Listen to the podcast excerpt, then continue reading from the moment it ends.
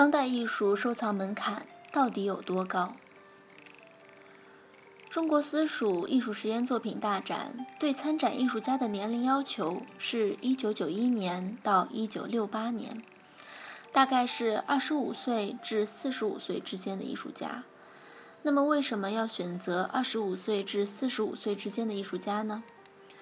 这是从收藏的门槛由低到高来设置的。这次活动也是一个当代艺术收藏的培训活动。希望更多的精英参与中国当代艺术收藏。研究美术史会发现，但凡后来成为大师的艺术家，比如毕加索、安迪沃霍尔等，一般在二十五至三十岁的这个阶段，就会有一批小有才气的作品。个别幸运儿会得到贵人相助，很快就会脱颖而出，就是所谓的天才型艺术家。但天才型艺术家之所以被誉为天才，并不是他们的才能比别人高出多少，因为仅仅按才能来算，天才是很多的。事实上，最后被称为天才的综合因素就是命运，不管是有意还是无意的，按天才被培养和提拔了，基本上是占用了相当多的资源。用犹太人的话来说。就是被选中了。中国现代美术大师、美术教育家徐悲鸿先生最懂得如何选拔人才。他看到学生或者同事的展览，有他看好的，都会贴上红预购一件，从精神和资金上给予支持。现在徐悲鸿纪念馆展览的一批三十年代的学生作品，就是这样自己花钱购买的。这一点也能看得出，徐悲鸿先生成为一代宗师，也是也不是浪得虚名的，也是有大德的。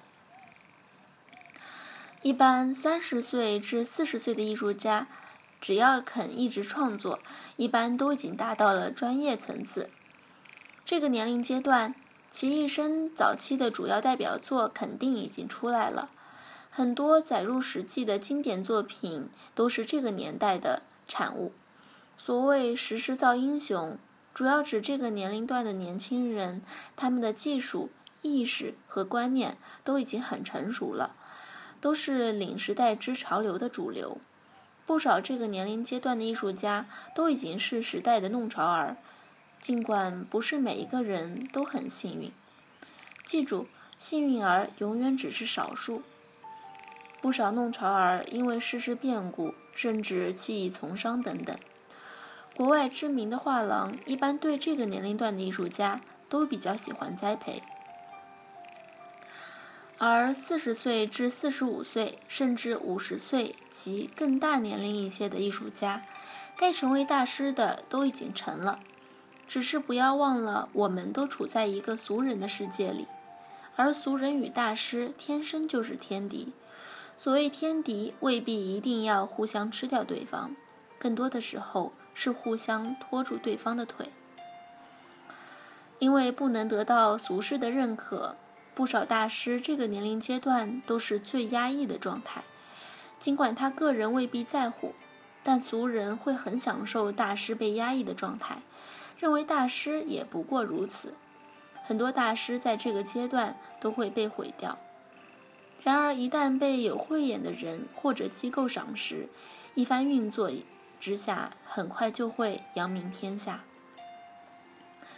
艺术家在二十五岁至三十岁、三十岁至四十岁、四十岁至四十五及五十岁等三个年龄阶段，都是需要拉一把才能够上一个台阶的，拉他一把就会前途无量。所谓老话“三十而立，四十不惑，五十而知天命”，都是有道理的。实际上，一个人能否成为艺术家，三十岁时他周围的人就确定了；一个人是否成为大艺术家，四十岁时专业圈的行家就已经确定了；一个人能否成为艺术大师，四十五岁至五十岁时，从他的媒体或者社会上的影响力就能够看出端倪。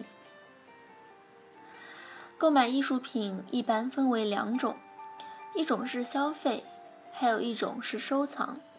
如果仅仅是消费，门槛比较低，几千元到一万元一件原创作品就很好了。